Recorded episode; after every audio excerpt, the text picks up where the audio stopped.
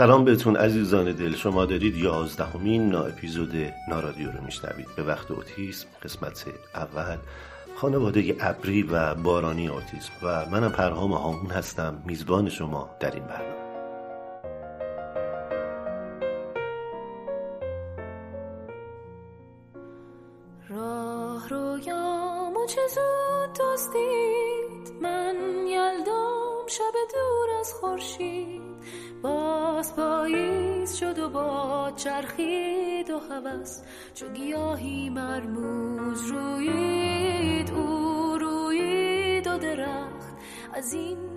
درد چو نگاهم خشکید. تا دیروز قدمی بردار من رو باز به شروعش بگذار. تو زیبایی و بیپروایی و من که از این دلتنگی بیمار با من حوصله کن. در این شب کور تو همیشه دل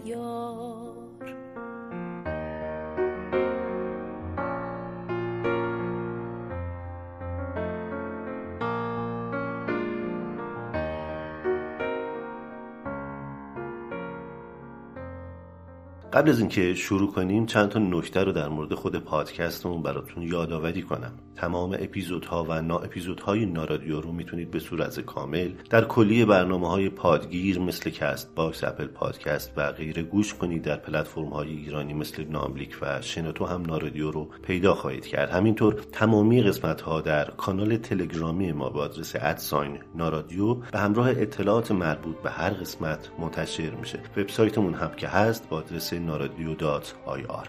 نا اپیزود هایی که از نظر زمانی کوتاهتر هستند رو استثناا در IGTV page اینستاگراممون منتشر می‌کنیم. اما قسمت هایی مثل این قسمت که طولانی هستند رو شما تنها تکه هایی ازش رو در حد چند دقیقه به عنوان معرفی و تیزر در اینستاگرام خواهید شنید اما نسخه اصلی و کاملش رو از پلتفرم هایی که الان بهتون معرفی کردم می‌تونید گوش کنید. بریم سراغ این نا اپیزود. قبلا در نا اپیزود نهم به اوتیسم و بزرگسالی پرداختیم. این بار همونطور که از عنوان نا اپیزود 11 هم مشخصه در مورد خانواده اوتیسم پدر و مادرها و زندگی پرفراز و نشیبشون صحبت خواهیم کرد. مهمان عزیزی داریم که من سعی می‌کنم در طول برنامه کمتر صحبت بکنم تا بیشتر حرفهای ایشون رو بشنویم و استفاده بکنیم. سرکار خانم دکتر سبات و رابیان محقق استاد دانشگاه ایالتی کالیفرنیا مدیر و مؤسس مرکز توانبخشی آیکن در شمال کالیفرنیا جایی که سرویس های فراوونی رو برای بچه های مبتلا به اوتیسم و خانواده هاشون فراهم می‌کنن. یک آدم حسابی یک انسان مهربان که زندگی خودش رو تقریبا وقف اوتیسم و مباحث مرتبط با اون کرده و از همه مهمتر خودش مادر دو فرزند مبتلا به اختلال اوتیسم هست. سلام سبا جان ممنون از اینکه دعوت من و نارادیو رو پذیرفتی. سلام و سخنی برای شروع داری. بفرمایید. سلام پرهام جان به شما و شنوندگان عزیز این برنامه. من دکتر سبا ترابیان هستم از شمال کالیفرنیا. اطلاعاتی که راجع من دادین خیلی جامع و کلی بود و احتیاجی نمی‌بینم که بخوام خودم رو بیشتر معرفی بکنم. خیلی خوشحال هستم که امروز اینجا هستم و قراره که راجع به خانواده های اوتیزم و مشکلاتی که این خانواده ها مواجه میشن در مقابل مسئله اوتیزم و ناخواسته وارد راهی میشن که توقعش رو نداشتن و حالا زندگیشون به چه شکلی میشه و چه مشکلاتی سر راهشون قرار می‌گیره بیشتر صحبت کنیم. منم خیلی خوشحالم که در کنار اون هستی سبا جان. خیلی با هم دیگه کلنجار رفتیم سر انتخاب نام برای این نا اپیزود. تا بالاخره با توجه به مباحثی که قرار در موردشون صحبت بشه رسیدیم به خانواده ابری و بارانی اوتیسم. خانواده که آسمونش ابری گرفته و دلگیره و شاید با پذیرش و ایجاد تغییراتی بشه این آسمون رو به بارش واداشت تا دل آسمون کمی بازتر بشه. هوای ابری که در پسش می‌تونه زیبایی ها و توانمندی هایی رو هم برمقام بیاره که شاید کسانی که این هوای گرفته رو تجربه نکردن نتونن قدر اون لحظات رهایی و باز شدن دل آسمون رو بدونن و شاید قدر قدرت و توانمندی های خودشون رو هم ندونن. من از این نقطه شروع می‌کنم ولی دیگه ریش و قیچی و به اصطلاح فرمون دست خودت باشه. از اینجا شروع کنیم. زن و مردی که تصمیم می‌گیرن صاحب فرزند بشن. کلی برنامه ریزی می‌کنن. کلی ذوق و شوق دارن. چندین ماه سختی های زیادی رو تحمل می‌کنن تا بالاخره اون فرزند به دنیا بیاد. با کلی آرزو و رویاهایی که برای آیندهش دارن. دنیای این زن و مرد پر میشه از شور و عشق. وارد یک تجربه جدیدی توی زندگیشون میشن. همه چیز به ظاهر طبیعی و عادیه. شاید تنها چیزی که انتظارش رو ندارن ابری به نام اوتیسم که ممکنه بر آسمان زندگیشون خیمه بزنه. صحبت ها هم می‌تونه برای خانواده هایی که درگیر این ماجرا هستند راهگشا باشه و هم برای خانواده هایی که خدایی نکرده شاید در آینده درگیر بشن. به هر حال چیزیه که ممکنه گریبان هر خانواده رو بگیره و آگاهی داشتن و روشنایی همیشه بهتر از قدم برداشتن در خاموشی و تاریکیه. بگو برامون.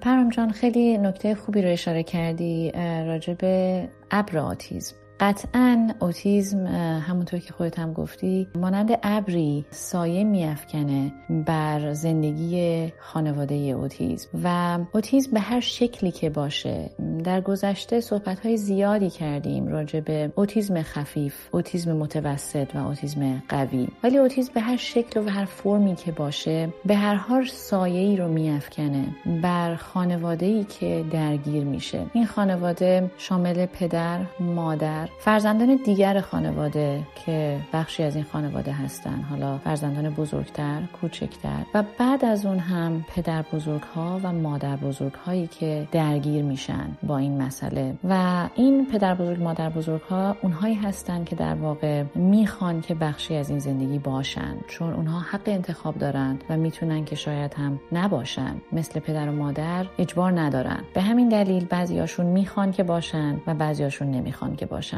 ما در اینجا راجع به اونهایی صحبت می‌کنیم که خودشون حالا به دلایل خاصی که الان جاش نیست که صحبت بشه می‌خوان که خودشون رو درگیر این بازی اوتیزم بکنن. و این ابر میاد و سایه میافکنه بر زندگی تمام این افرادی که من الان راجبشون صحبت کردم. آره بذار که راجع به این ابر صحبت بکنیم و شروع بکنیم به این مراحل. که این مراحل چیه و چطوری خانواده ها باش مواجه میشن و بعد اون چه اتفاقاتی رخ میده و چه چیزهایی ممکنه که پیش بیاد براشون و چطوری باید که با این موزل و با این مشکل برخورد بکنن. همونطور که گفتی زن و شوهری تصمیم می‌گیرن که بچه رو به دنیا بیارن. ما الان فعلا راجع به خانواده هایی صحبت می‌کنیم که برای دفعه اول دارن بچه دار میشن. چون مبحث خانواده ای که بچه اوتیزمی داره و برای دوم بار می‌خواد که سعی بکنه و به قول معروف شانس خودش امتحان بکنه راجع اون الان صحبت نمی کنیم ما راجع به اونی صحبت می کنیم که زن و شوهری که بدون توقع اوتیزم می‌خوان که بچه به دنیا بیارن قطعا خب تصمیم خیلی بزرگیه. مثلا بچه به این دنیا آوردن دنیایی که الان به حال خیلی نامشخص و نامعلومه واقعا بچه رو بیارن به این دنیا و قطعا این زن و شوهر بهترین و بزرگترین آرزوها رو برای فرزندشون دارن. و ما می‌دونیم که در تمام فرهنگ ها چه در فرهنگ های غربی و چه در شرقی فرقی نمی‌کنه. فرزند آدم تقریبا میشه گفت که از خود آدم عزیزتره. یعنی همیشه آرزو می‌کنن پدر مادرها که هر اتفاقی که قرار بیفته اون بلا سر خودشون بیاد تا سر فرزندشون. پس خیلی این موجودی که دارن به این دنیا میارن عزیزه. بعد فرزند خب به دنیا میاد و چیزی که راجع به اوتیزم خیلی واقعا سخت و دشواره. مسئله اینه که اوتیزم یک ناتوانایی نامرئیه. این دقیقا بهترین کلمه ایه که من می‌تونم که ازش استفاده بکنم. ناتوانایی نامرئی. یعنی ناتوانایی که از اول هیچ علائم و شواهدی نداره و این بچه با تمام مشخصات یک بچه کاملا تیپیکال و عادی به دنیا میاد. من همونطور که در صحبت های گذشتم گفتم دلم می‌خواد که از کلمه حالا نرمال و غیر نرمال کمتر استفاده بشه. بیشتر ما می‌خوایم بگیم تیپیکال و یا حالا عادی و یا غیر عادی. این بچه به دنیا میاد خیلی عادی. همه اعضای بدنش اعضای صورتش عضواش درسته و به مرور زمان در چند ماه اول در سال اول و سال دوم تفاوتهاش و بیشتر از اینها تفاوتهای رفتاری خودش نشون میده به پدر و مادر که این بچه متفاوت هست. در گذشته ما راجع به علائم اولیه اوتیسم صحبت کردیم و اینکه چه رفتارهایی و چه علامتهایی باعث میشه که این خانواده به شک بیفته که آیا این بچه من متفاوته آیا مبتلا به اوتیزمه و یا نیست. در اینجا ما راجع به اون علامت ها صحبت نمی کنیم و اگر که شنوندگان عزیز علاقه دارن که بیشتر بدونن می‌تونن که به صحبت های گذشته من رجوع بکنن و بیشتر یاد بگیرن راجع به علامت های اولیه اوتیسم به حال این علامت ها در این کودک دیده میشه و پدر و مادر اصلا توقع اینی که بچهشون در طیف اوتیزم قرار بگیره رو ندارن. کلمه اوتیزم بسیار کلمه سختیه یعنی حزمش و قبولش و اصلا به گوش خیلی خوب نیست. به حالت شنیدن کلمش خیلی به مزاق آدم جور در نمیاد. یعنی می‌خوان که همه چی رو بشنون.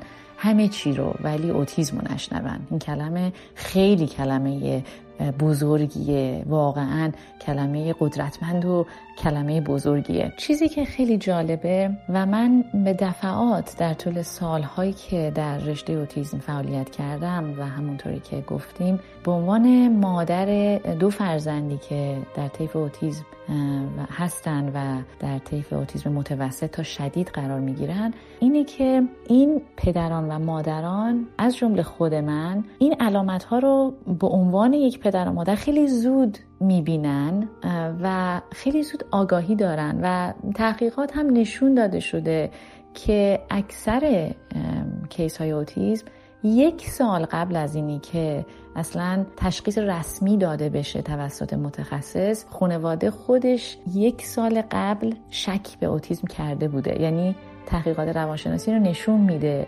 که خانواده ها یک سال قبل از این داستان رفتن و کتاب های اوتیزم رو خریداری کردن یا در اینترنت جستجو کردن یا پرسجو کردن. به حال از طریقی اینها خودشون نقطه ها رو در کنار هم گذاشته بودن. ولی خب اینو به تعویق انداختن این تشخیص رو خیلی به تعویق انداختن و نخواستن که برن پیش متخصص و این اسمو به طور رسمی روی بچه بذارن که حالا خیلی میگن یه لیبلیه یه اسمیه. خب اون به حال بحثش جداست ولی واقعا خیلی جالبه که من می‌بینم همه از جمله خود من تقریبا یک سال یک سال و نیم قبل از این داستان می‌دونستیم که احتمالا این در طیف اوتیزم قرار می‌گیره.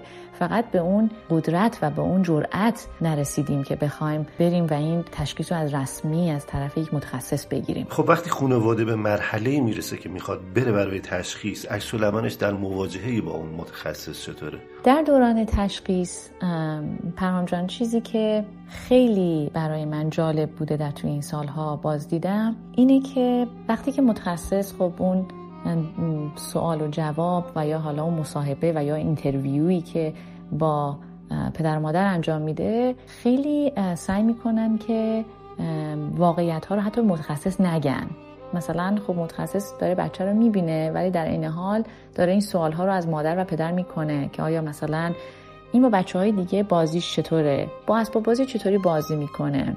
آیا نوک انگشت نوک پنجه راه میره؟ این سوال ها رو می‌پرسن در دوران تشخیص و خیلی من دیدم که سعی می‌کنن که اینها و این علامت ها رو کم بکنن. یعنی مثلا بگن که آره خیلی اتفاقا با بچه های دیگه بازیش خوبه میره به طرف بچه های دیگه می‌خواد بازی کنه. یا اینی که نه نگاه چشمیش خوبه. من ندیدم که مثلا نگاه چشمی ضعیفی داشته باشه یا ندیدم که به گوشه خیره بشه. ولی یک دید متخصص متفاوته. دید متخصص خیلی دقیقه و اینها رو می‌بینه. ولی وقتی از پدر و مادر می‌پرسه پدر و مادر دارن خیلی اینو می‌خوان کوچیکتر از اون چیزی که هست واقعا جلوه بدن. چون باز هم دوست ندارن که اسم اوتیزم رو بشنون. یعنی تقریبا به هر دری می‌زنن دست و پا می‌زنن که همه چی باشه جز اوتیسم.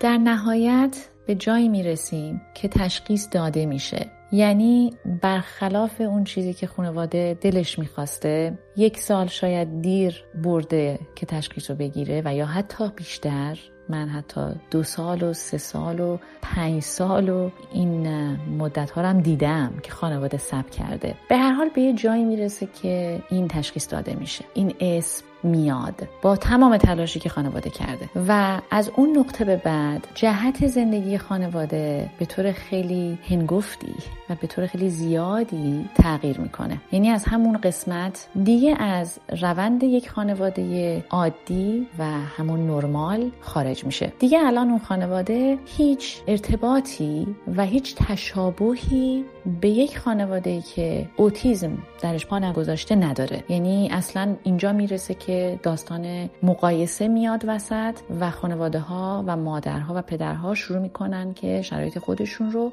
و شرایط فرزندشون رو مقایسه می‌کنن با اطرافیانشون. حالا خواهرشون برادرشون پسرخاله دختردایی همسایه دوست هر کسی که اون دور هست که بچه اون سن و سالی داره مقایسه ها از اون نقطه و از اونجا به بعد شروع میشه. و این مقایسه ها بیشتر باعث نابودی و داغون شدن اعصاب و روان این مادر و پدر میشه. خب حالا به جایی رسیدیم که ابر اوتیزم سایه افکنده.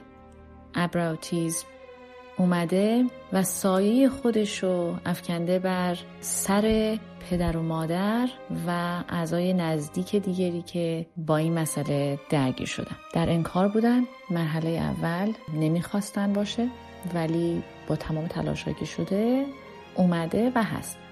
چیزی که پرهام باید حتما راجبش صحبت بکنم و این باز برمیگرده به دوران تشخیص. اینی که در طول سالهایی که با خانواده های خیلی زیادی برخورد داشتم و حتی تجربه شخصی خودم برای دورانی که برای کامران و رایان دوتا فرزند خودم دوران تشخیص رو میگذروندم که تقریبا نزدیک به ده سال پیش هست. اینی که در طول سالها دیدم که پدران خیلی مدت طولانی تری در انکار باقی میمونن. البته قطعا استثناهایی هم وجود داره. ممکنه که پدرانی الان اینو گوش بکنن که موافق نباشن.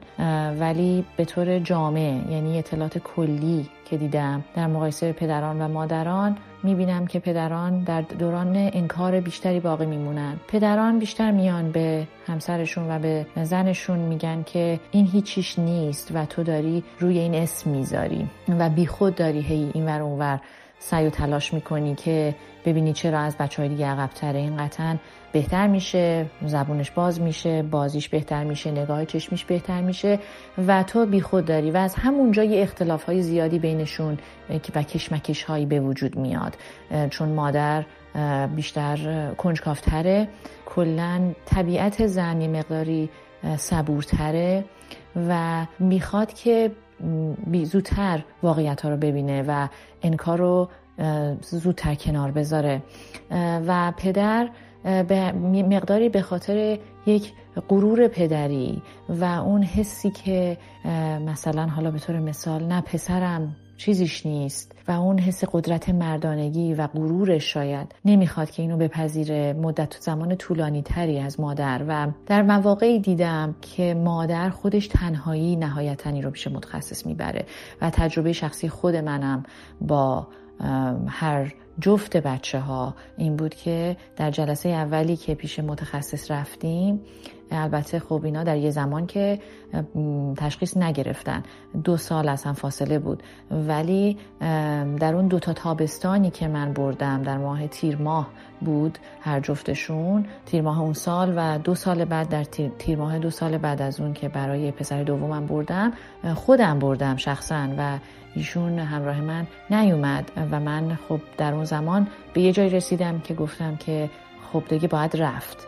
حالا چه بخوایم و چه نخوایم باید رفت. و بردم و خیلی میشنوم که مادران تجربه خیلی مشابه به این دارن و تنهایی بردن تشخیص گرفتن و اومدن. این هم خیلی نکته مهمیه که می‌خواستم بهش اشاره کنم. خب الان می‌رسیم به اون قسمتی که تشخیص داده شده و حالا با این موزل و با این مشکلی که جلوی پای این خانواده قرار گرفته باید چه کرد و اثراتش روی روابط زناشویی ارتباط پدر و مادر با فرزندشون ارتباط پدر و مادر با فرزندهای دیگرشون اگر که داشته باشن و کلا ارتباطشون با دنیای اطرافشون و با جامعه و ادامه راه. قطعا در اولین مرحله همچنان در انکارن همچنان میگن شاید اشتباهی رخ داده شاید که این تشخیص درست نباشه و در پین برمیان که خب حالا باید چیکار کنیم؟ اولا یه مقدار زیادی قایم می‌کنن. کلا بهت بگم که در قایم کردن این داستان من از کمترینی که دیدم یک سال بوده خانواده که قایم کرده و با اطرافیانش در میون نذاشته. خانواده رو دیدم که سی ساله که در میون نذاشته و هنوز هم نمی‌ذاره. این مدت زمان نداره. یعنی اینی که بگی که یه دوره قایم می‌کنن و بعد میان بیرون و اعلام می‌کنن نه اینطوری نیست. خیلی بستگی به چیزهای دیگه ای داره. حالا هر چقدر که علامت ها و شواهدش مشخص باشه برای اطرافیان و دنیای بیرون باز که نمی‌خوان بگن که این اوتیسم داره علت این پنهانکاری و یا انزواج چیه به نظرت؟ پرام راجع به این مسئله این که چرا خانواده ها قایم می‌کنن و از یک سال دیدم همونطور که گفتم تا سی سال تا چهل سال که هیچ وقتی کلمه اوتیسم رو به زبون نمیارن احتمالا حس خجالت قضاوت و اینی که تبوی اوتیسم بسیار زیاده چون یک مسئله روحی روانیه. یعنی خانواده ترجیح میده که اسم بیماری های دیگر رو بیاره. مثلا بگه بچه من مبتلا به سرطان شده یا مسئله دیابت داره یا حتی نابینایی داره. مشکلات دیگر رو بیارن که فیزیکلی باشه. زمانی که ما با مسائل روحی و روانی برخورد می‌کنیم از طرف جامعه حتی این جامعه می‌تونه که در همه جای دنیا در آمریکا در آسیا در خاور میانه هر جای دنیا که ما صحبت بکنیم تبوش خیلی زیاده. به صورتی که ما نمی‌خوایم راجع مسائل روحی روانیمون صحبت بکنیم. نمی‌خوایم بگیم که حتی زمانی که ما از مسئله افسردگی رنج می‌بریم. قرص افسردگی می‌خوریم یا از مسئله استراب رنج می‌بریم قرص استراب می‌خوریم. چون که یه جوری همه فکر می‌کنن که خب این طرف روانیه. خیلی ساده با زبون خیلی ساده بهت بگم. گن بچهشون دیوون است یا بچهشون روانیه. اینو نمی‌تونن بپذیرن. این خیلی برای خانواده سنگینه واقعا. ولی بگن خب سرطان داره یا مشکل دیگه برخورد کرده یا هر مسئله ای من شنیدم که خیلی راحتتر مطرح میشه با اطرافیان. ولی اوتیزم به خاطر اینکه ربطی به روان داره و کلمه دیوانه و یا روانی روش گذاشته میشه خیلی کلمه پرقدرتی میشه و باعث میشه که خانواده نتونه که این رو مطرح بکنه با جامعه با حتی با اطرافیان نزدیکش و یا با هر کسی دیگه که واقعا براش مشکله نمی‌تونه که مطرح بکنه این اسمو. یه بخشی از اینی که خانواده نمی‌تونه که مسئله اوتیسم رو مطرح بکنه قضاوت جامعه هست. در همه جای دنیا به هر حال همه قضاوت می‌کنن. بخشی از انسان بودن ماست و زیر سوال می‌برن و خانواده نمی‌خواد که قضاوت بشه از توسط جامعه و آدمای اطرافش و بهتر می‌بینه که اسم اوتیسم رو نیاره. در شرایط خیلی زیادی جامعه حتی خود خانواده رو کنار می‌ذاره. یعنی اینی که با اینکه جامعه میگه که ما می‌خوایم که پذیرای یک خانواده اوتیزم باشیم یا ما می‌خوایم که باشیم در کنار یک خانواده اوتیزم در واقعیت نیست. یعنی اینکه یه بچه ای که در جمعی حضور پیدا می‌کنه که این بچه حالا از دهنش صدا در میاره یا کارهای عجیبی می‌کنه که به چشم آشنا نیست باعث میشه که همه رو تو اون جمع معذب بکنه در نتیجه خود جامعه و خود دوستان و اطرافیان. به طور شاید ناخداگاهی بدون که بخوان اون شخص و اون خانواده رو کنار می‌ذارن و از فعالیت هایی که دارن با همدیگه سفرهای خانوادگی جشن تولدها و کارهایی که به طوری خانواده انجام میشه کلا این خانواده خواسته و یا ناخواسته از طرف اطرافیان اخراج میشه و دیگه در اینها شرکت نمی‌کنه که باز اون هم منجر به این میشه که اون خانواده باز هم ایزوله تر بشه تنها تر بشه و در بیشتر در لاک خودش فرو بره.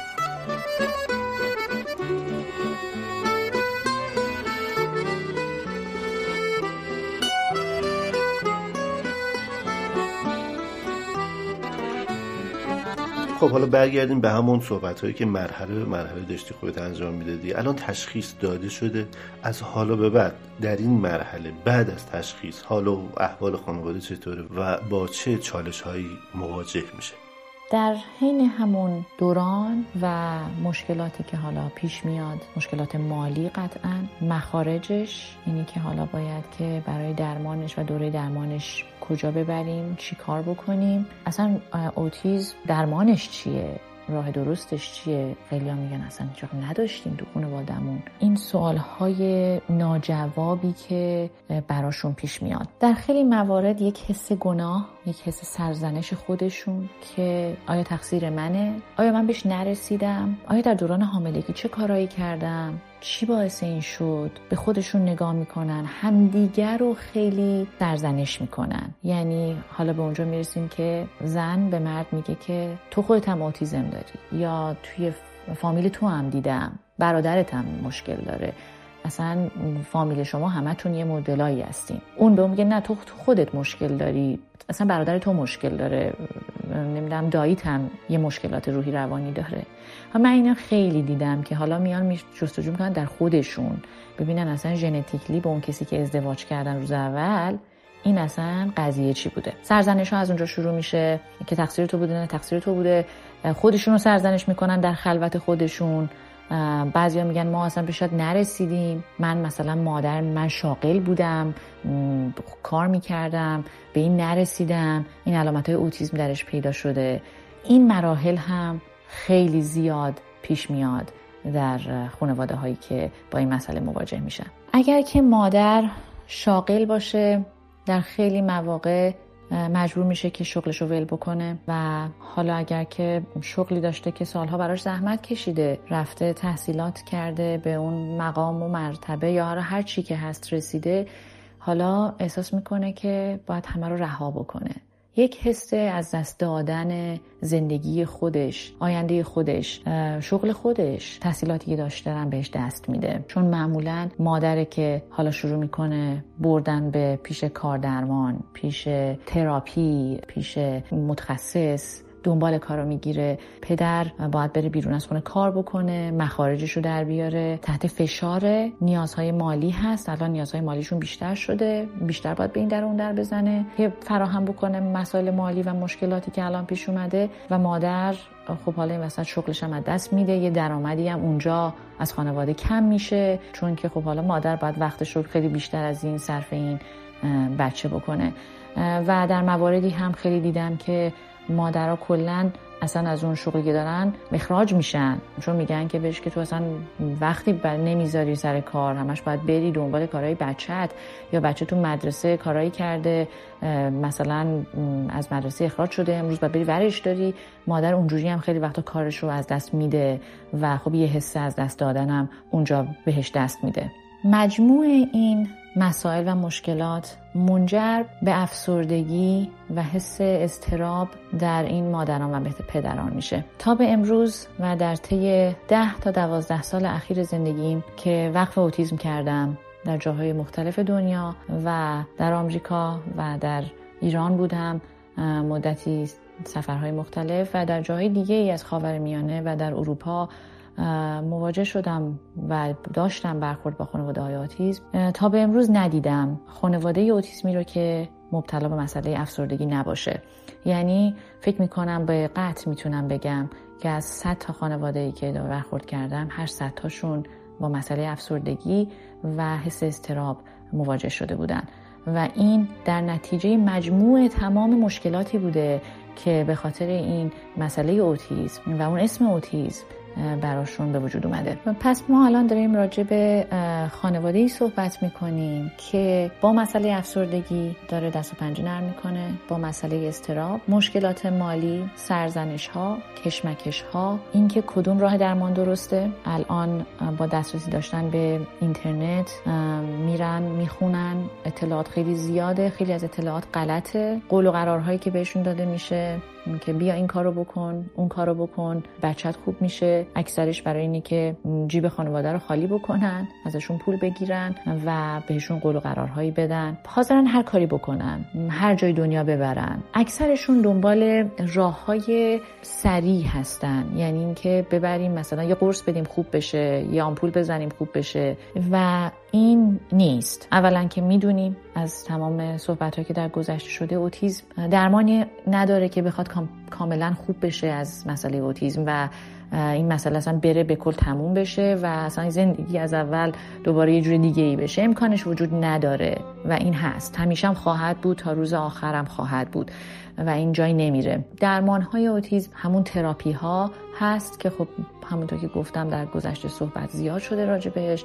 و اینها مدت ها ماه ها سال ها باید ادامه دار باشه. یعنی اینی که با یه سه ماه بردم یا شش ماه بردم نتیجه نگرفتم نیست. این یه چیزی که باید بخشی از این خانواده بشه این تراپی ها و این حالا گفتار درمانی ABA تراپی و این مسائل میاد بخشی از این خانواده میشه و سال بعد از سال و بعد از سال اینها ادامه دار میشه. بعد وقت چه تاثیراتی روی روابط زن و شوهر زندگی زناشوییشون حالا احوال خانواده می‌ذاره؟ مجموعه تمام مشکلاتی که راجبش صحبت کردم از افسردگی مشکلات مالی کشمکش ها سرزنش ها و کل داستان اوتیزم یک حس سردی بین زن و شوهر به وجود میاره. یعنی زن و شوهری که با همدیگه زندگی نسبتا خوبی رو داشتن قبل از مسئله اوتیزم و کاندیدای خوبی برای طلاق نبودن. یعنی اینها با همدیگه کنار اومده بودن و داشتن زندگی نسبتا آرومی رو و خوبی رو با هم می داشتن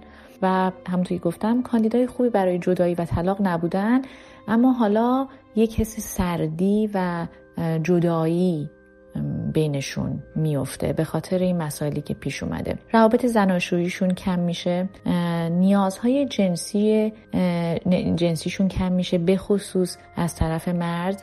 به خاطر اینکه ما می‌دونیم که از نظر روانشناسی مردها زمانی که فکرشون مشغول باشه. حالا این مشغول بودن ذهنیتشون می‌تونه به خاطر همون مسائل مشکلات مالی باشه که در بیرون خونه باید که فرهار فراهم بکنن بیارن و در داخل خونه حالا میان تازه با مسئله اوتیزم مواجه هستن. این فکر مرد وقتی که مشغول باشه خیلی اثر می‌ذاره روی نیازها و خواسته های جنسی مرد. یعنی مرد اصلا عملا دیگه قادر نیست که حتی این مسئله سکس رو داشته باشه و به هر نیازش خیلی میره پایین. زنها کمتر با این مسئله مواجه میشن. در نتیجه در توی سالهایی که من با این افراد و این خانواده ها در تماس بودم می‌بینم که زن میگه که من می‌خوام روابط جنسی با همسرم داشته باشم ولی اون اصلا دیگه نمی‌تونه. اینو خیلی من دیدم. یعنی از زمانی که اوتیزم پاش به زندگی اینها باز شده اصلا مرد قادر نیست که دیگه روابط جنسی با همسرش داشته باشه. و اون خودش پایه و اساسی میشه از از نظری که رابطه اینها اصلا به هم بخوره.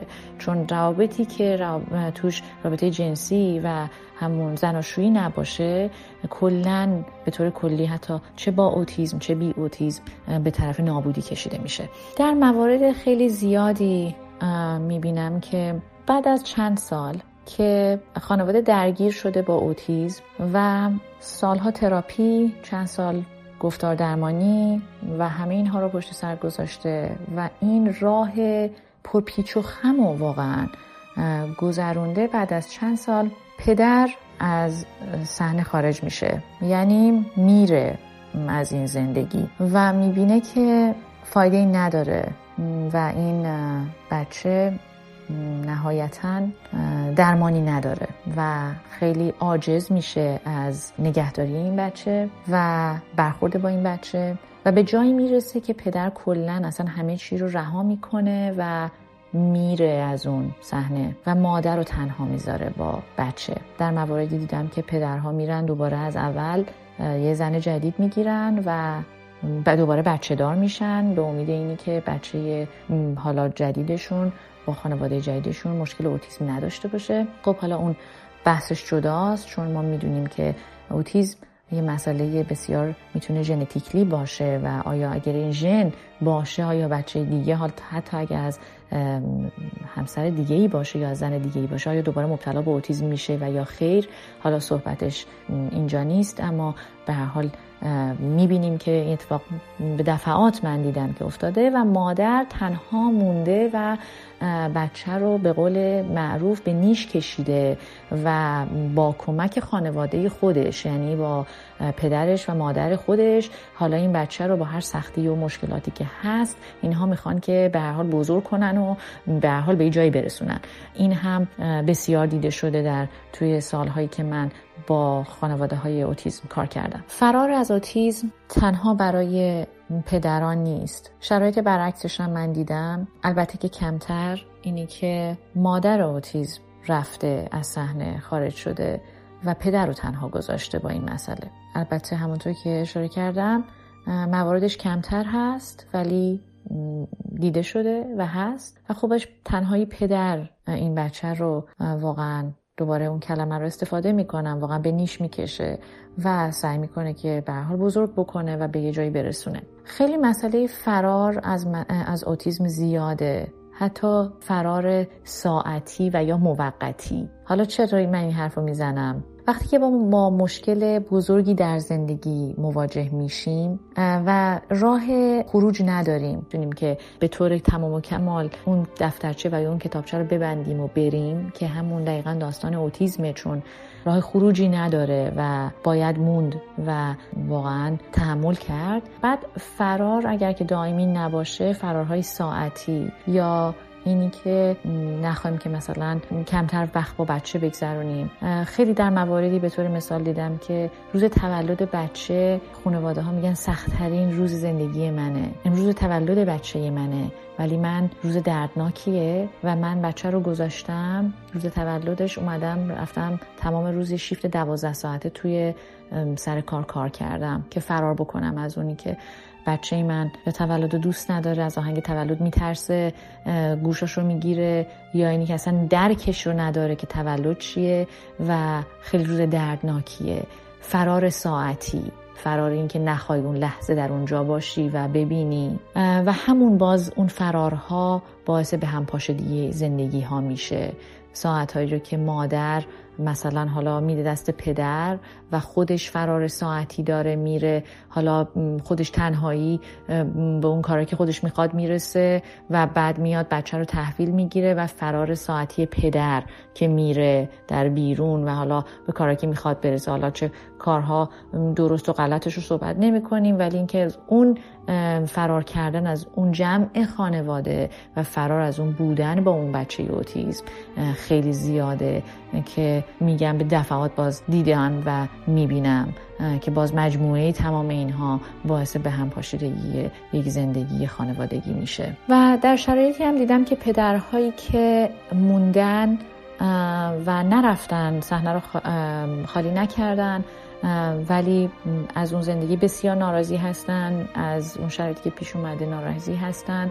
افسردگی شدید در آمریکا مصرف بالای الکل حتی مواد رو من بسیار دیدم که به حال یه تسکینی باشه بر اون دردی که دارن که ابر خاکستری اوتیزم هست. پدری که مونده و داره این بار رو به دوش می‌کشه صحنه رو خالی نکرده ولی از روحی و شادابی همه رو از دست داده. در شرایطی که پدر رفته باشه مادرها تنهایی این بچه رو بخوام بزرگ بکنن. بسیار مشکله. مشکلات خیلی زیادی رو یک مادر تنها مواجه میشه باهاش که راجبش صحبت خواهیم کرد.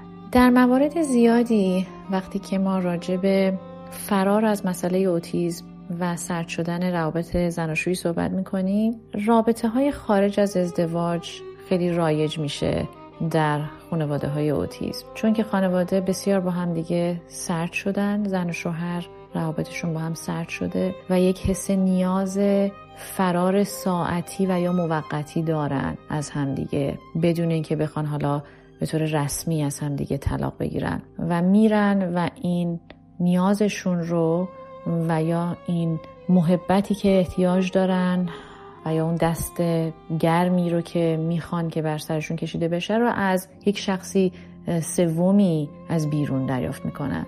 و خب باز اون هم پایه و اساس به هم خوردن زندگی زناشویی ما می‌دونیم که خانواده ای که درگیر شخص سومی بشه یعنی زن و شوهری که درگیر شخص سومی بشه اولین مرحله و اولین پله برای پاشیده شدن این زندگیه. یعنی حتی اگر اینکه اون شخص سوم به طور موقتی وارد این داستان بشه و بره ولی این کار به عنوان یک عادت و یک چیز رفتاری باقی میمونه و خب حالا این نشد نفر بعد. و این دیگه زندگی زناشویی نیست. نهایتا جدایی و طلاقه. ممکنه که آنن نباشه ولی پایان راه جدایی و طلاقه. و این مسئله فراره از اوتیزم در خیلی مواقع باعث میشه که طرف بره و در جستجوی شخص سومی بگرده. هم از طرف مادر و هم از طرف پدر. و ما اینو می‌دونیم که این دیگه این ازدواج و این زندگی در واقع تموم شده هستش. و حالا ما می‌رسیم به بحث طلاق و اینی که حالا خانواده دیگه رسما از هم دیگه می‌خوان که جدا بشن. و اینی که چرا؟ در موارد زیادی هست که خانواده می‌بینه که به هر حال ساعتها تقسیم شده هست و حالا پدر یه ساعتهایی رو باش میگذرونه مادر میگذرونه و حالا به اونجایی می‌رسه که بهتره که اصلا شاید ما جدا بشیم ما که دیگه ساعت خانوادگی رو با هم نداریم. این باز برمیگرده به اون شرایطی که پدر توی صحنه باشه. اگر که پدر که کاملا رفته باشه که خب باز شرایط مادر مشکلتر و مشکلتر میشه. اما اگر که پدر باشه و حاضر بشه ساعتهایی رو بچه رو بپذیره خب بعد حالا اونجا می‌رسیم به اون که طلاق می‌گیرن از همدیگه و بعد حالا به طور یک مادر تنها و یا یک پدر تنها حالا چطوری باید که این بچه رو بزرگ بکنن و چه مشکلاتی سر راهشون قرار می‌گیره؟ سبا پیشتر حالا در صحبت اشاره کرده بودی به اون سرزنش هایی که ممکنه که اتفاق بیفته. الان که تو این نقطه هستیم داریم در مورد این سردی و دوری صحبت می‌کنیم. قاعدتا در این سردی و دوری حتما که اون کشمکش ها و اون سرزنش ها هم نقش دارن ندارن بیشتر در موردشون برام صحبت می‌کنیم. در مواقع زیادی وقتی که ما راجع به سرزنش ها صحبت می‌کنیم من دیدم که به طور مثال پدر شروع می‌کنه به سرزنش کردن مادر به عنوان اینکه تو مثلا چه مادری هستی چه مادری برای این بچه کردی؟ تو که همیشه این بچه رو هیبل می‌کردی می‌رفتی یا به کارت می‌رسیدی یا مثلا حالا به گردش و تفرید می‌رسیدی تو برای این مادری نکردی و این بچه اوتیزم گرفته. و یا در مواقع دیگه برعکس اون که مادر پدر رو سرزنش می‌کنه که تو اصلا به این نرسیدی تو که اصلا هیچ خونه نبودی به بچه رسیدگی نکردی. و ما رو اصلا ندیدی ما رو در نظر نگرفتی و حالا علامت های اوتیزم درش دیده میشه.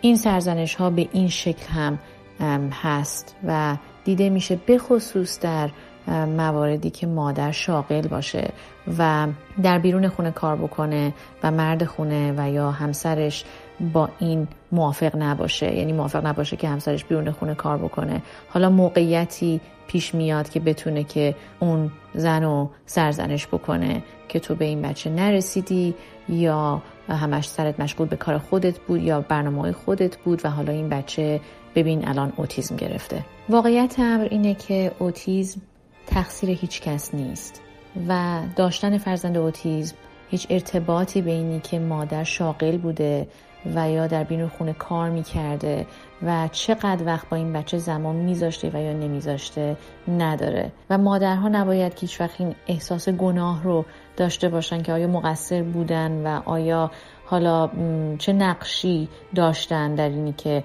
فرزندشون اوتیزم گرفته یا نه؟ ما در گذشته بسیار صحبت کردیم که اوتیزم یک اختلال مغزیه و هیچ ربطی به اینی که ما چه جور پدر و مادری بودیم و چطوری این با بچه رو بزرگ کردیم و چقدر زمان برای اون بچه گذاشتیم نداره.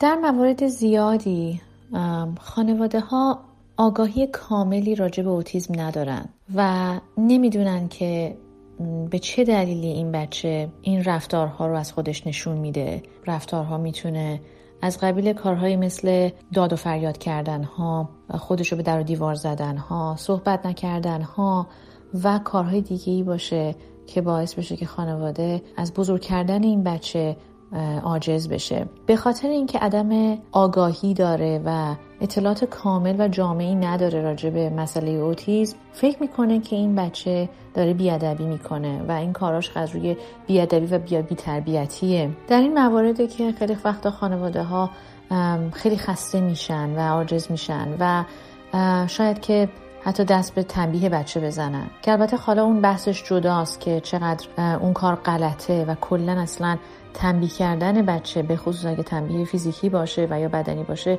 چقدر کار غلطیه و حتی در اینجا در آمریکا خلاف قانون حساب میشه. اون بحثش جداست. اما اینکه خیلی وقتا خانواده هایی که واقعا از سر خستگی و عاجز بودن دست به تنبیه بچه می‌زنن در اونجا هم یه حس گناهی دوباره باز بهشون دست میده. خودشون رو سرزنش می‌کنن که چرا این بچه رو تنبیه کردن. و مجموعه دوباره این سرزنش ها باعث بیشتر ناراحت شدنشون و بیشتر قصه خوردنشون میشه.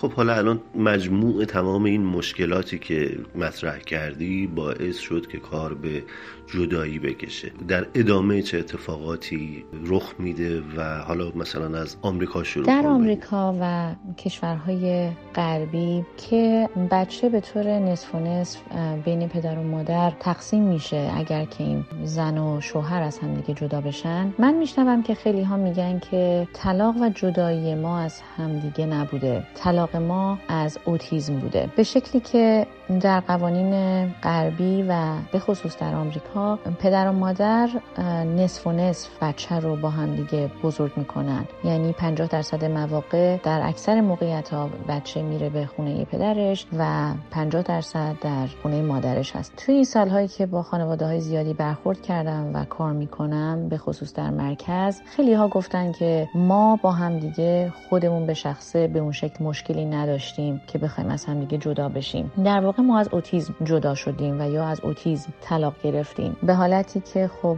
50 درصد مواقع وقتی که بچه میره به منزل پدرش اون زمانیه که ما وقت برای خودمون داریم یا کارهایی که خودمون می‌خوایم انجام بدیم و یا برعکس پدری که میگه به حال 50 درصد وقتی که این بچه میره به منزل مادرش من به کارهای خودم می‌رسم و به خودم می‌رسم و یا حتی حتی میشینم یه گوشه و در تنهایی خودم هستم.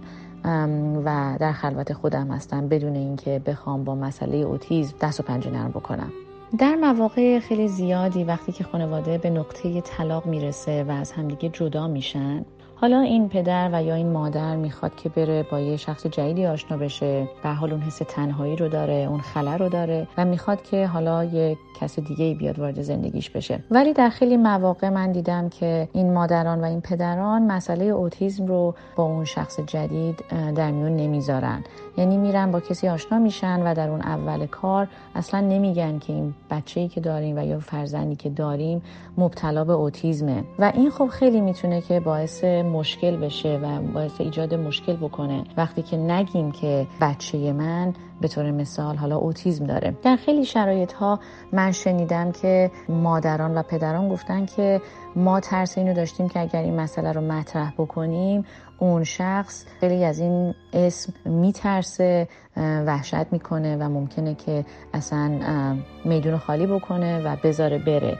و این ترس در واقع که باعث میشه که ما این مسئله رو مطرح نکنیم. خیلی مهمه که این مادران و این پدران در همون اول داستان این مسئله رو با اون شخص در میون بذارن و اصلا از این مسئله نترسن به خاطر اینکه کسی که رفتنی باشه به هر حال میره و میدون خالی می‌کنه. مادر و پدر اوتیز به شخصی نیاز داره که قلب خیلی بزرگی داشته باشه و روح خیلی بزرگی داشته باشه و این بچه رو با اون شرایطی که داره بپذیره و مورد قضاوت قرار نده. پس همون بهتر هست که اگر که در اول باهاش مطرح می‌کنن و این شخص میترسه وحشت می‌کنه و یا اطلاعات کافی از مسئله اوتیزم نداره. بهتره که همون اول کار از زندگی این پدر و یا این مادر بره. چون به هر حال این آدمی نیست که بخواد در طولانی مدت در کنار این شخص بمونه و خودش رو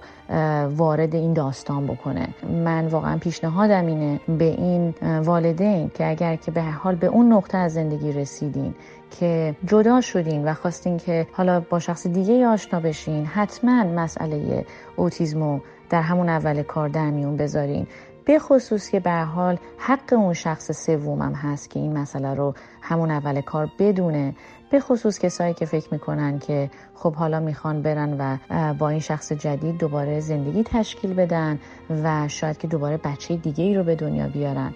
من در گذشته به دفعات صحبت کردم راجع مسئله ژنتیک بودن اوتیسم و این خیلی مهمه که اون شخص سوم بدونه که داره واقعا وارد چه داستانی میشه و با چه مسائلی روبرو خواهد شد و اینی که آیا اصلا می‌خواد که یه بچه رو جدیدی رو با این شخص بیاره به این دنیا. چون همونطور که گفتم ممکنه که این ژنتیک دوباره تکرار بشه و اون بچه جدید هم با اون شخص جدید دوباره مبتلا به اوتیسم بشه. خب در مورد آمریکا و اروپا صحبت کردی و این قانون که به هر حال پدر و مادر حتی بعد از جدایی موظف هستند که مسئولیت فرزندانشون رو به صورت مساوی به عهده بگیرن و یک time ی رو به هر حال یکی از این والدین فرصت این رو داره که یه خورده نفس تازه بکنه کمی استراحت بکنه و اون کارهایی که دوست داره توی زندگی برای خودش انجام بده و این time خالی رو داره. در مورد آدم هایی که داخل ایران هستند پدر و مادرانی که داخل ایران دارن زندگی می‌کنن و درگیر هستند با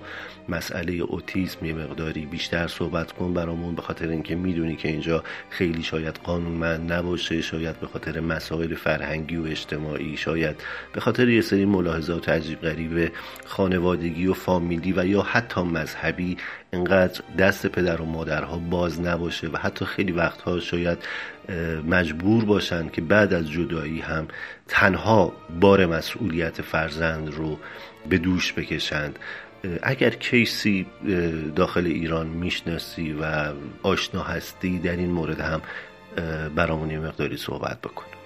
در ایران با کیس هایی که من مواجه شدم و دیدم در سفرهایی که داشتم و یا خانواده هایی که در حال حاضر باشون در تماس هستم بیشتر به این شکلی که یا دارن با همدیگه هنوز زندگی می‌کنن این زن و شوهر و با همون مشکلاتی که راجبش صحبت کردیم تا حدی دارن دست و پنجه نرم می‌کنن. و در کیس هایی که از همدیگه جدا شدن در اکثر کیس ها در واقع مادر بوده که بیشتر این بچه رو داره نگر میداره و پدر از صحنه رفته. من این رو بیشتر دیدم تا برعکس. البته در همین اواخر به چند تا پدری هم در ایران برخورد کردم که اینها بچه رو دارن تنهایی بزرگ می‌کنن چون مادر صحنه رو خالی کرده. ولی در اکثرا مادره که میمونه در ایران و پدر از صحنه خارج شده. همونطور که در گذشته پرهام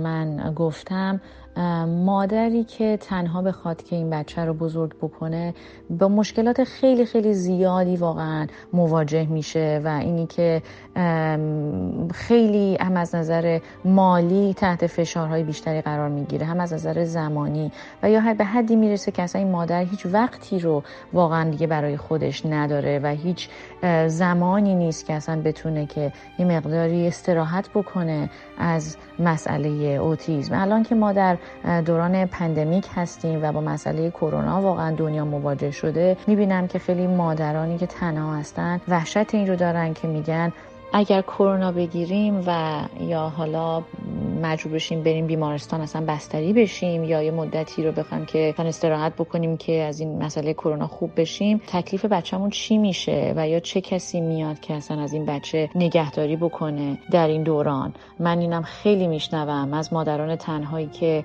الان در حال حاضر در داخل خونه هستن بچه مدرسه نمیره همش در کنارشونه و اینها اصلا یک حس واقعا عاجز شدن از این داستان رو دارن و یک وحشت این که اگر که مبتلا به کرونا بشن و یا مبتلا به بیماری های دیگه ای بشن که نتونن تمام وقت در خدمت این بچه باشن چه اتفاقی میفته خب الان راجع به مادر تنها حرف بزن. پدر تنها مادر تنها فرقی نداره.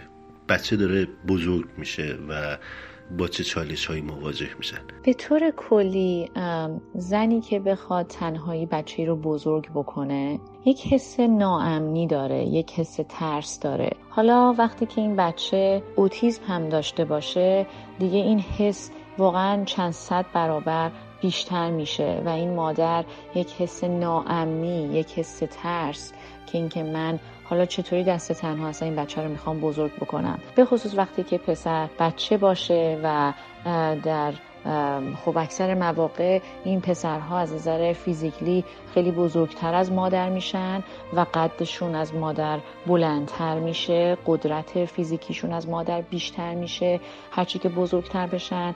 و خب اگر که کیس های شدید اوتیزم رو بخوایم صحبت بکنیم این بچه ممکنه که خشونت بکنه به طرف مادر مادر رو بزنه چنگ بندازه و از این قبیل کارها انجام بده که خب این مادر این باز هم ترسش و ناامنیش و اینکه تنها هست.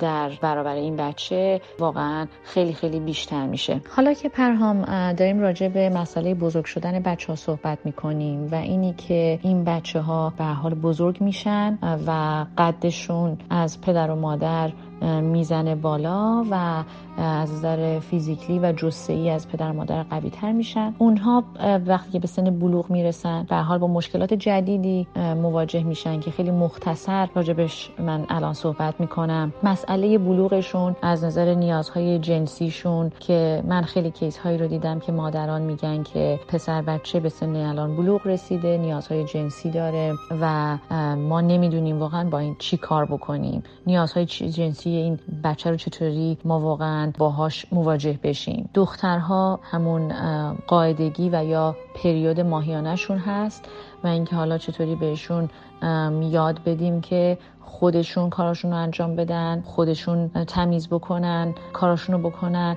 اینها رو هم وقتی به سن بلوغ می‌رسن به خصوص در خانواده هایی که این دختر بچه هست یک وحشتی رو من می‌بینم در این مادران و در این پدران به خاطر مسئله پریود ماهیانه این دختر. و وحشتی که در پدر مادران پسر بچه اوتیزم می‌بینم مسئله همون نیازهای جنسی اون مرده که و این پسر که حالا باید که اصلا با این چی کار کرد. این هم یه بخشی از مشکلاتیه که وقتی به سن بلوغ می‌رسن باهاش مواجه میشن.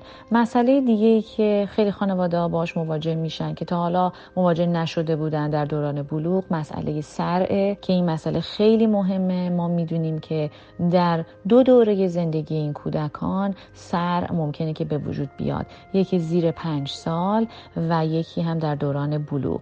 یعنی اگر که بچه هست که الان به مسئله سر دچار نشده.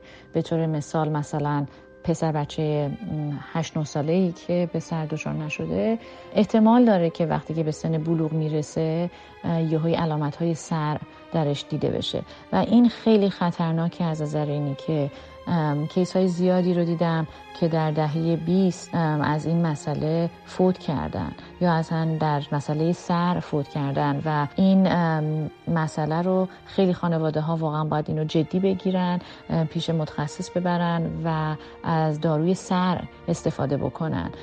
چون سر می‌تونه که باعث بشه که این بچه اصلا از این دنیا بره. و خب دارو در این مورد خیلی بهشون کمک می‌کنه.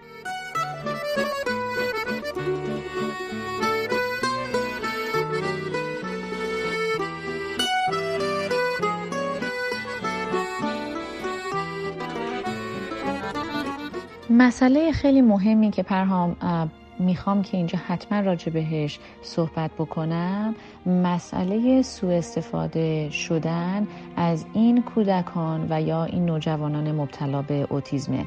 حالا این سوء استفاده شدن ممکنه به صورت سوء استفاده جنسی باشه و یا مدل های دیگه ای رو داشته باشه که حتما باید بهش اشاره بشه در اینجا. در خیلی مواقع خانواده که از نگهداری این بچه واقعا عاجز شده و دیگه نمی‌تونه که از این بچه حالا تمام و کمال نگهداری بکنه و یا اینی که میره اینو در جایی می‌ذاره که ازش نگهداری کنن اگر که اون حالا امکانات باشه براش و یا اینی که کمکی میاره که ساعتهایی رو از این بچه نگهداری بکنه. حالا می‌تونه همونطور که گفتم تمام وقت باشه پاره وقت باشه به هر حال کمکی رو از بیرون میاره. خیلی باید که واقعا خانواده مطمئن باشه که این بچه رو دست کی میده.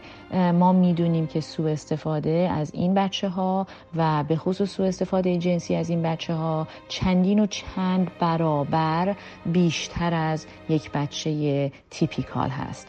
دلیل اینکه چرا سوء استفاده و یا سوء استفاده جنسی از کودکان و یا نوجوانان مبتلا به اوتیزم اینقدر زیادتر از بچه هایی هست که تیپیکال هستند و یا در طیف اوتیزم نیستن یکی از دلایل اصلیش اینه که خیلی از کودکان اوتیزم نمی‌تونن صحبت بکنن و یا کلام ندارن که بگن واقعا چه اتفاقاتی براشون میفته زمانی که پدر و مادر نیستن و کسی نیست که واقعا شاهد بر این اتفاقات باشه.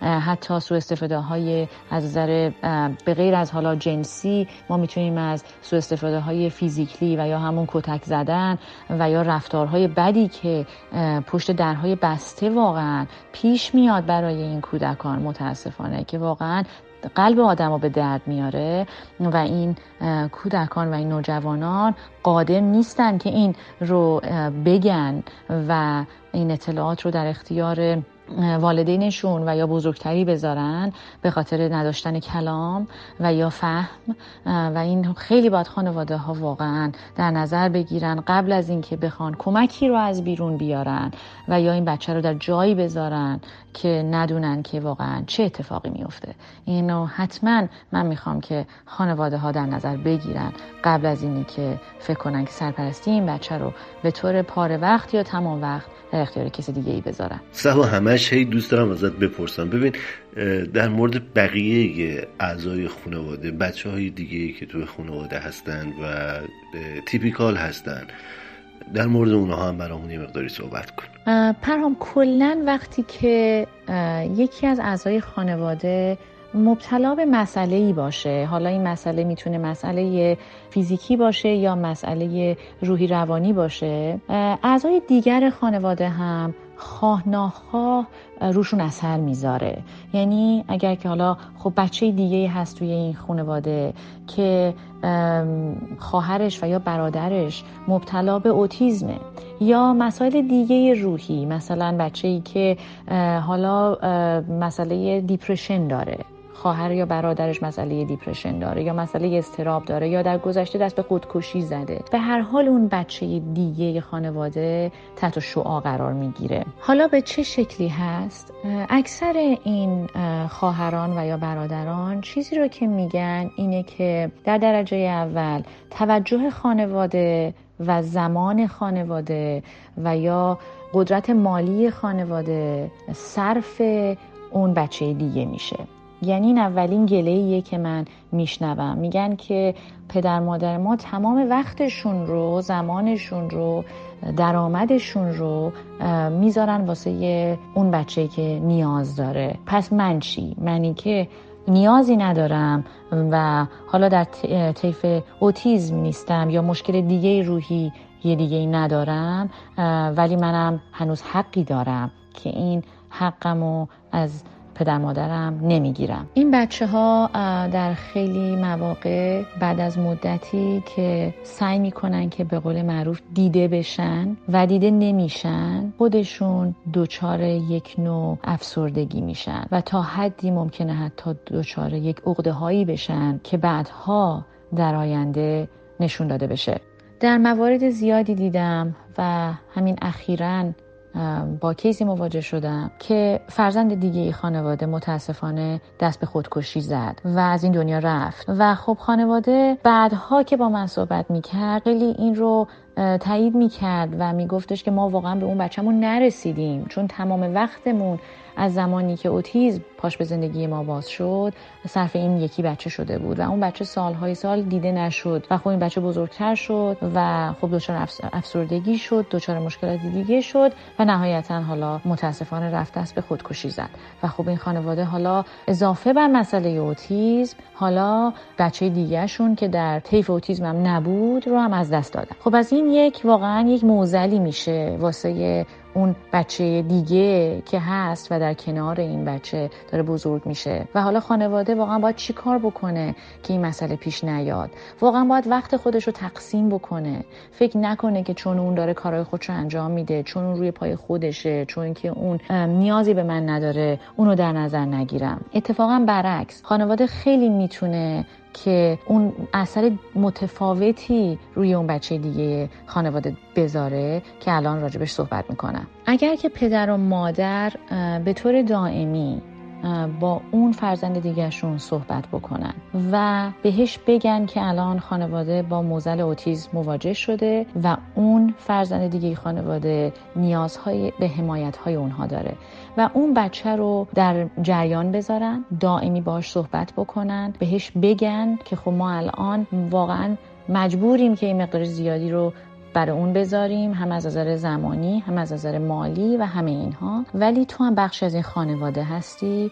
ما به کمک تو هم احتیاج داریم و یه حس مسئولیت پذیری بهش بدن. البته این نکته خیلی ظریفیه چون در مواقع دیدم این مسئولیت پذیر شدن و یا این مسئولیت ها رو دادن به اون بچه دیگه خیلی زیاد میشه و اونجا هم باز اگر که یک بالانسی نباشه اون بچه باز دچار مشکلاتی میشه. پس اینی که در یه حدی در حد خیلی متعادلی و درستی یک مسئولیت هایی رو به اون بدن. در جلسات تراپی اون هم ببرن و اون هم ببینه و یاد بگیره. خیلی اتفاقا می‌تونه اثرات مثبتی برای اون خواهر و یا برادری که در طیف اوتیزم نیست و یا حالا عادی و یا تیپیکال هست داشته باشه.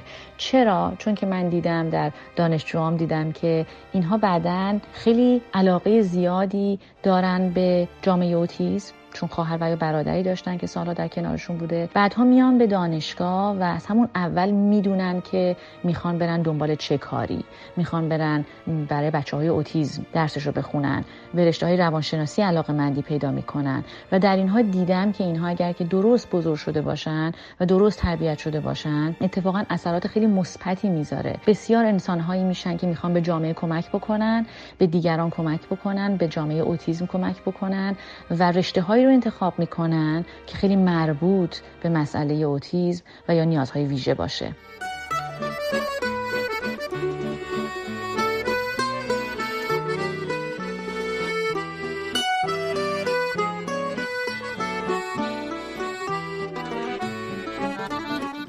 شما کماکان دارید به نارادیو گوش می‌کنید. خانواده ابری و بارانی اوتیسم. یه چند ثانیه موزیک گوش کنیم. یه تنفس کوتاهی داشته باشیم و برگردیم و صحبت ها رو با دکتر سبا ترابیان ادامه بدیم. گوش کن چیزی نیست. جز این چاره ای نیست. گوش کنی نمیگذره. خاطرش رو با می‌بره. میرقصه می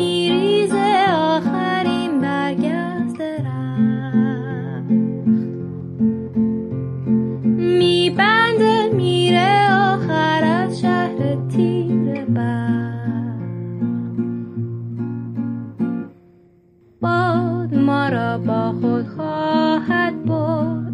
یاد ما را در خود خواهد داشت. آب ما را حل خواهد کرد.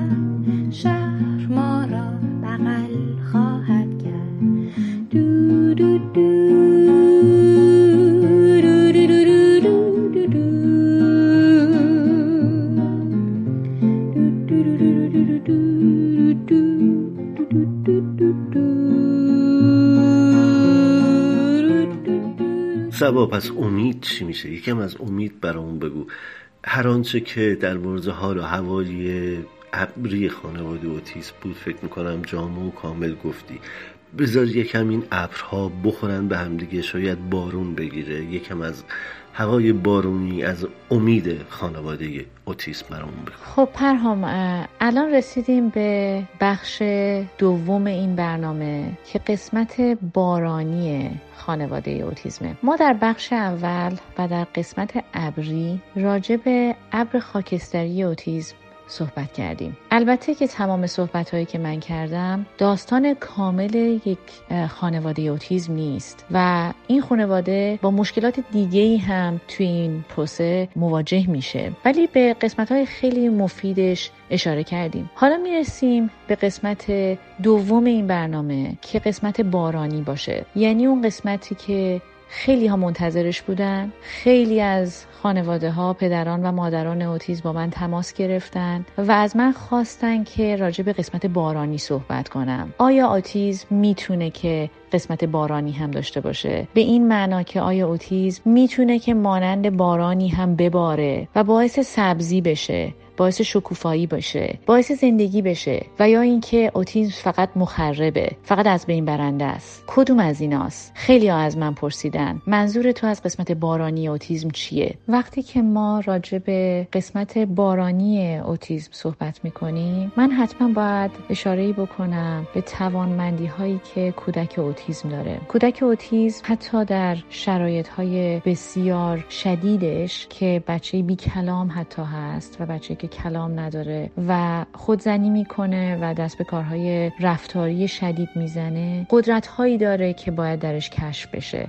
ما دیدیم کودکانی که نهایتا به طور خیلی خارق العاده از طریق تایپ کردن و تایپ کلمات شروع می‌کنن که با دنیای بیرون ارتباط برقرار کردن.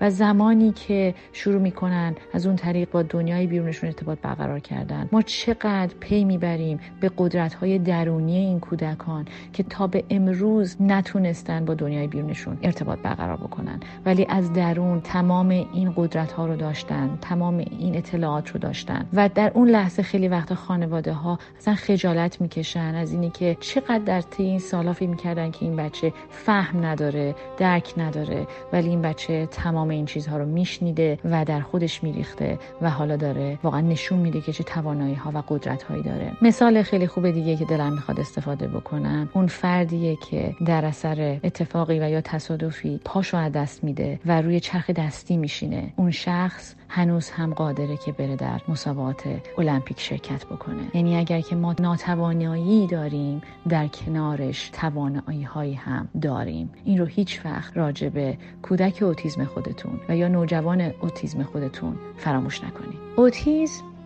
با همه دردی که داره و اینکه نگاه کل مردم دنیا و یک خانواده به اوتیزم نگاه ابریه نگاه تاریکیه و نگاه ناامیدیه. من برخلاف اون فکر می‌کنم و این رو به دفعات در جاهای مختلف راجبش صحبت کردم ولی در اینجا می‌خوام به طور خیلی مفصلی راجع بهش صحبت بکنم. در طول سالهایی که با خانواده ها کار کردم خانواده های اوتیز بر چند دسته تقسیم میشن. دسته اول که بیشترین دسته رو تشکیل میده و بیشترین افراد رو من در این دسته دیدم دسته قربانیه. خانواده ای که خودش رو قربانی می‌بینه و همیشه این سوال رو می‌پرسه که چرا من؟ چرا بچه من؟ چرا خانواده من؟ و چرا من؟ به محض که ما سوال چرا من رو می‌پرسیم ما به طور خیلی اتوماتیک خودمون رو قربانی می‌بینیم. اکثر این خانواده ها که خودشون رو قربانی می‌بینن اون کسایی هستن که مسئله اوتیزم رو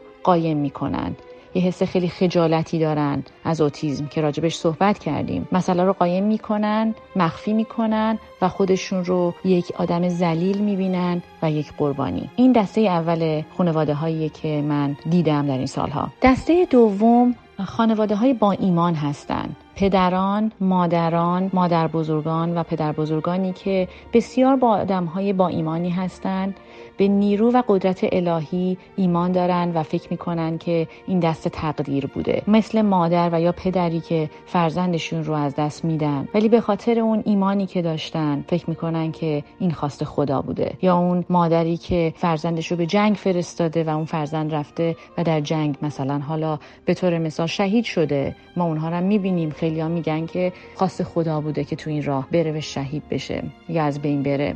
اوتیزم هم همینه. خیلی ها میگن خواست خدا بوده که این پیش بیاد و در اون قسمت خیلی به آرامش می‌رسن. چون کلا زمانی که ما راجع به ایمان صحبت می‌کنیم راجع به قدرت خداوند صحبت می‌کنیم و راجع به پروردگار و یا نیروی الهی صحبت می‌کنیم و حالا نیرویی که بهش معتقدیم که ما اسم اونو خدا می‌ذاریم کلا همراه با اون یک آرامشی میاد. ما این رو می‌دونیم و خیلی از تحقیقات روانشناسی هم این رو نشون داده. خانواده با ایمان که به آرامش رسیده. ولی هنوز هم به اون شکل کاری رو بیشتر از اون نمی‌کنه. قبول اونه و به آرامش رسیدنش. حالا پرها می‌رسیم به دسته سوم. دسته ای که خیلی می‌خوام راجع بهش صحبت بکنم. مادران و پدرانی که هم با ایمان هستند هم با قدرت هستند و هم جنگنده. یعنی از اون خصوصیت هایی که راجبش صحبت کردیم قسمت قربانی رو دیگه ندارن قربانی رو کنار گذاشتن. مدتی شاید در گذشته ها خودشون روی قربانی می‌دیدن. ولی حالا دیگه قربانی بخشی از زندگی اونها نیست. و این خیلی مهمه. من می‌خوام خانواده که اینو گوش می‌کنن بدونن که برای اینکه به اون سومین دسته برسیم باید قربانی بودن رو کنار بذاریم. امکان نداره که ما بتونیم با ایمان با قدرت و جنگنده باشیم. این سه خاصیتی که در دسته سوم وجود داره. و همچنان خودمون رو هم قربانی ببینیم. پس قربانی رو میذاریمش کنار.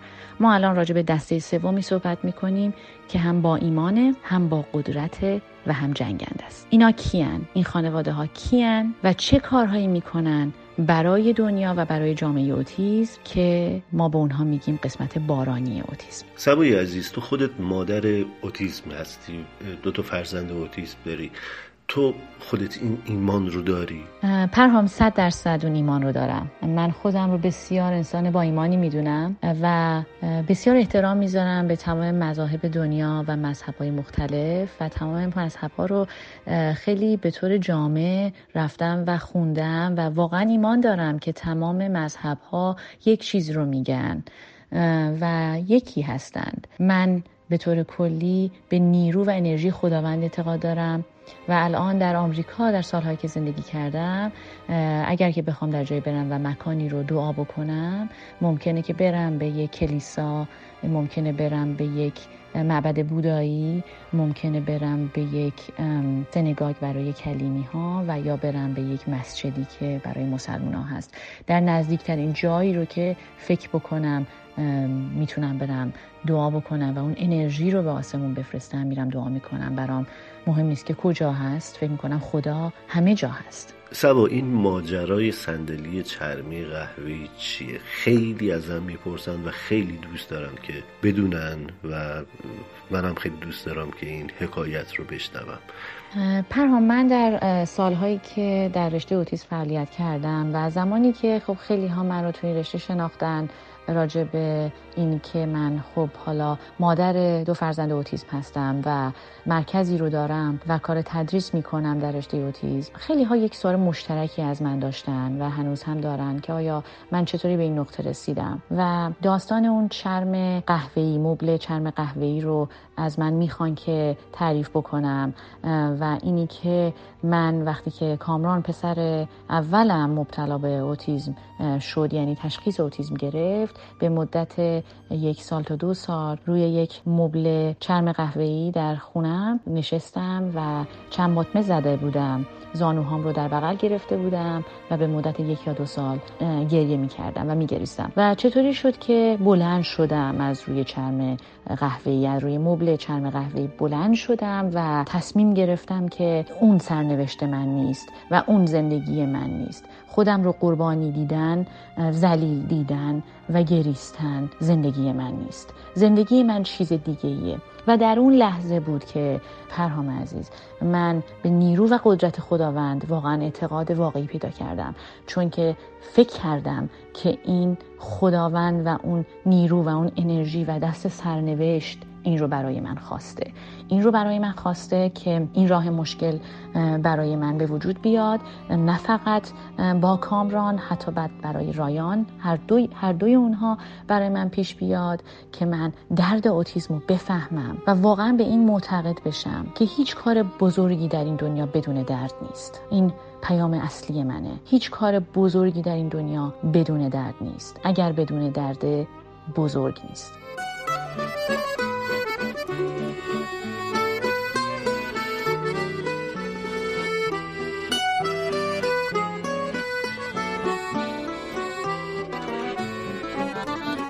حالا پرهام در قسمت آخر از این برنامه دلم می‌خواد که راجع به دسته سوم از این خانواده ها صحبت بکنم. خانواده جنگنده با قدرت و با ایمان. یعنی هر سه خصوصیت رو در دسته سوم می‌بینیم. در قسمت با ایمان بودنش همونطور که گفتم خانواده ای که ایمان داره به نیروی ماورای بشریت و فکر می‌کنه که دست سرنوشت و روزگار و خداوند اینو براش خواسته و در اون قسمت به آرامش می‌رسه. پس ایمان ما مساویه با آرامش ما. اون خیلی مهمه. وقتی که میگم با قدرت اونی که با قدرت تقدیر خودش رو قبول بکنه. یعنی به قبول برسه و این فقط یک قدرت می‌خواد. یک قدرت خیلی ماورایی می‌خواد که ما تقدیر و سرنوشت خودمون رو بپذیریم اون درد رو بپذیریم و قبول بکنیم. و اون قسمتیه که من همیشه گفتم کسی که با قدرته قایم نمی‌کنه. ترسی نداره که بخواد قایم بکنه. اون کسی که با قدرت وای میسته و میگه که بچه من اوتیزم داره. و خاصیت دسته سوم که اسمش جنگنده است. این به چه معناست؟ یعنی به قبول واقعیت های زندگی خود رسیدن اون رو تماما پذیرفتن و کمر راست کردن و انجام کار مثبتی در دنیا برای هم نوع خود کردن. اون قسمت جنگندشه. اینها خانواده هایی هستن که این درد رو تبدیل به جنبش بسیار بزرگی می‌کنن. یعنی از نداشته هاشون داشته درست می‌کنن. تمام افرادی که در دنیا کارهای بزرگی رو کردن از نداشته های خودشون داشته درست کردن. مادری که مرکز سرطانی درست می‌کنه و به کودکان بسیاری در زمینه سرطان کمک می‌کنه همون مادری بوده که فرزند خودش رو یا از سرطان از دست داده و یا سالها با سرطان جنگیده. یعنی از اون درد خودش و از نداشته خودش یک چیز بسیار بزرگی رو به وجود آورده. همونطور که بهت گفتم اگر درد بزرگی نباشه کار بزرگی هم نیست. فقط انسانهای قادرن کارهای بزرگی بکنن که درد بسیار زیادی کشیدن. البته در قبال دردی که می‌کشن پاداش بزرگی هم هست و اون پاداش بزرگ کمک به دیگرانه کمک به هم نوعه. من نمیگم که مادرانی که با مسئله اوتیزم مواجه هستن مثل من برن مرکز اوتیزم بزنن یا برن در دانشگاه تدریس بکنن. ولی می‌تونن کارهای دیگه ای رو در زمینه اوتیزم بکنن. اوتیزم در تمام دنیا یک مشکل و یک اختلال ناشناخته است. خیلی نیاز هست که آشنایی بدن کارهای دیگه ای رو بکنن که کمک بکنن به این جامعه. در همه جای دنیا نیاز بسیار زیادی وجود داره برای اطلاع رسانی برای کمک برای سازمان های خیریه که درست یک کاری رو انجام بدن. و به این کودکان و به این خانواده ها کمک بکنن پرهام من در آخر داستان دوست عزیزم که در آتش سوزی منزلش از دنیا رفت چند ماه پیش همراه با پسر اوتیزمش رو تعریف می‌کنم که اون دسته سوم بود که راجبش صحبت کردیم. زنی جنگنده با قدرت و با ایمان. یک خانم فلسطینی بود. همسرش ایشونو ترک کرده بود برگشته بود به فلسطین. قصد ازدواج مجدد داشت و ایشون رو با پسر 15 ساله اوتیزمش تنها گذاشته بود. این خانم کسی بود که قوانین رو در ایالت کالیفرنیا عوض کرد. به نفع کودکان اوتیسم و کار ایشون باعث شد که الان هزاران هزار کودک از خدمات بیمه استفاده می‌کنن که سرویس های اوتیسم رو بگیرن. ولی اون تنهایی جنگید. تنهایی دست بچه رو گرفت و پیش اون کسانی که می‌تونن قانون رو بنویسن و قانون رو اجرا بکنن برد. بچهش رو نشون داد و گفت این بچه نیاز به کمک داره و باید که بیمه های درمانی و دولت و مدارس این سرویس ها رو زیر پوشششون قرار بدن. اون تنهایی جنگید و تنهایی موفق شد و تنهایی هم از اون دنیا رفت. وقتی که رفت داخل خونه ای که آتیش گرفته بود که پسر اوتیزمش رو نجات بده نتونست در کنارش موند و از این دنیا رفت. برای من اون نشانه ای بود از انسانی که جنگنده بود با قدرت بود و با ایمان بود. پیام من به خانواده های آتیزم همینه. شماها بسیار قدرتمندین. شما یه قربانی نیستین. تو قدرتمندی قربانی نیستی. اینو هیچ وقت فراموش نکن. ممنونم سوای عزیز بابت وقتی که گذاشتی بابت صحبت های خیلی خوب و جامعت که هم مطمئنا دلگرم کننده است برای خانواده اوتیسم و هم برای بقیه کسانی که میشنون. حتما آموزنده. اگر صحبتی در پایان داری من در خدمتم. بفرمایید. پرهام مرسی از اینی که منو دعوت کردی تو این برنامه شرکت بکنم. واقعا خوشحالم که این موقعیت رو داشتم که این اطلاعات رو در اختیار خانواده های اوتیزم بذارم و به تمامشون در گوشه و کنار دنیا این پیام رو برسونم که اونها بسیار قدرتمندن و یه قربانی نیستن. اونها می‌تونن تغییرات بزرگی رو برای جامعه اوتیزم به وجود بیارن و اینو بدونن که کوچکترین انسان در دنیا قادر به بزرگترین کاره. اینکه من در یک گوشه ای از ایران هستم یا در گوشه ای از اروپا هستم و یا در گوشه ای از آسیا هستم و یا در گوشه ای از آمریکا هستم چه کاری از من بر بیاد اصلا نیست. همیشه بدون کوچکترین انسان قادر به بزرگترین کاره. تو به عنوان مادر اوتیزم و به عنوان پدر اوتیزم قادری بزرگترین کارو بکنی چون بزرگترین دردارو کشیدی. پس برو جلو و کمک کن به هم نوع خودت به آدمهای دیگه و به دنیای اوتیسم. ممنونم ازت. خدا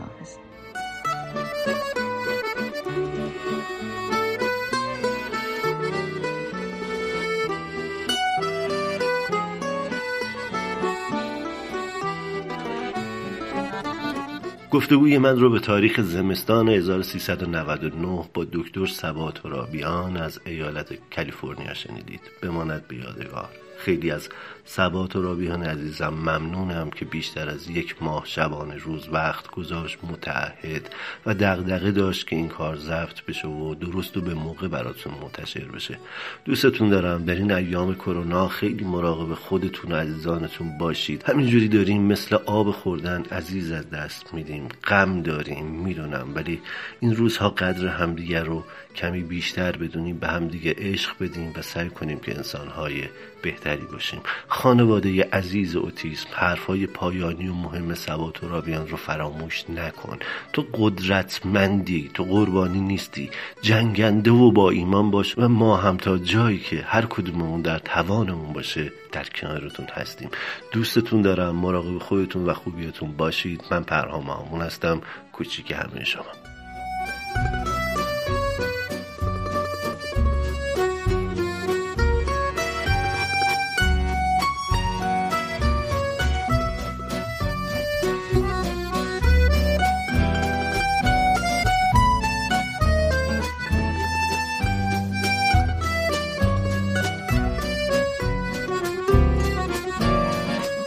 شما شنونده نا اپیزود 11 نارادیو بودید.